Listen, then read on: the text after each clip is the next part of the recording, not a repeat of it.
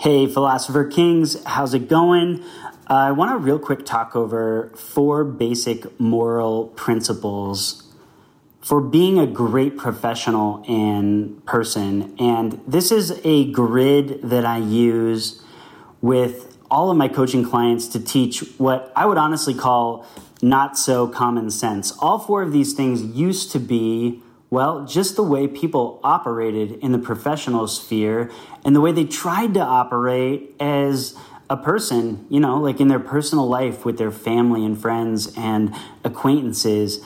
But the four basic moral principles that I try to give uh, young professionals are not, they're not religious, they're not from a certain philosophy or ideology. Instead, they're basic truths that will get you by 90% of the time if you can learn to embody them, okay? Here they are. One, honesty, two, just scales, three, work ethic, and four, loyalty. One is honesty, and you might sum it up like this. I tell the truth and do what's right, even when it's hard. In the professional space, it is really hard to find employees and colleagues that consistently do the right thing and tell the truth, even when it might make them look bad or expose a mistake they made, to the degree that I think you go much farther as a young professional when you're totally open handed with the fact that you're young, you're learning, and you make mistakes. Much better to say to a colleague or a higher up, hey, I tried this and I thought this would be the best, but it didn't go as I planned, and this is what I did. And I think that most times they will be more honored and impressed by the honesty than they will care about the mistake.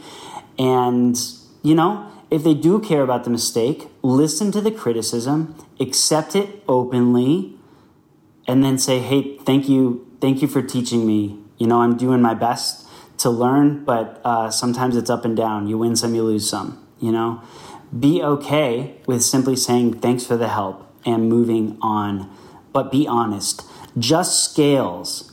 This means that every colleague or coworker you have and every client or patient you work with gets a fair deal. Well, what does that mean? It means they get your honest effort, it means they get your full attention, and it means that they get these things regardless of their status. You should treat your colleagues in your professional field and the person that works at the desk as the assistant with the same gravity, just scales. You should treat patients and clients from high socioeconomic statuses and low socioeconomic statuses with the same attention to detail, simplified explanations that, that actually help them understand your expertise. And you should do it in a way that gives merit and full dignity to whoever you're dealing with. It is so often that we find professionals who bring their A game for the people that they need to impress and then hardly try at all when they get someone who, you know, isn't covered by insurance or is on government help or just appears poor or disheveled. And this shouldn't be so. The true professional offers their expertise with just scales. Number three, work ethic. You might say it like this I pull my own weight plus a little more. You would not believe when I talk to higher ups in education and higher ups in hospital systems, dental offices, law offices, physical therapy offices, counseling offices, you would not believe how often it comes up that the next generation of professionals have no work ethic. They don't show up on time, they don't stay, stay late enough, and they don't seem to try as hard as the generations before them. And I would just submit to you, there's never been a better time to set yourself apart from your academic peers and your young professional learners than learning to work a full day. Learning to show up 10 minutes early, work a full day, plus a little more. It does not take much more time to be the first one to show up and the last one to leave. You're talking usually a half hour to an hour more of your day to phenomenally set yourself apart in the eyes of your employers and in the eyes of the people training you and bringing you along and mentoring you. And so, work ethic means I pull my weight as much as any partner, plus a little more, so that no one can ever accuse me of not doing my fair share. And then, four, loyalty. I honor and defend the people who are trusting me. Have you ever been betrayed by someone you thought you could trust? You came to find out they said something behind your back to discredit you or to belittle you.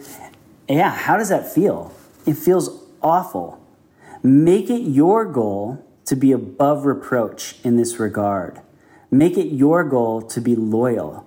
Cicero said that loyalty is the greatest virtue one could ever possess. And what he meant by that is that it is so uncommon to find people that will truly speak your honor when you are not there and truly be a team member when no one else is around and to operate with integrity for their coworkers, for their patients and clients, for the institutions that they work for.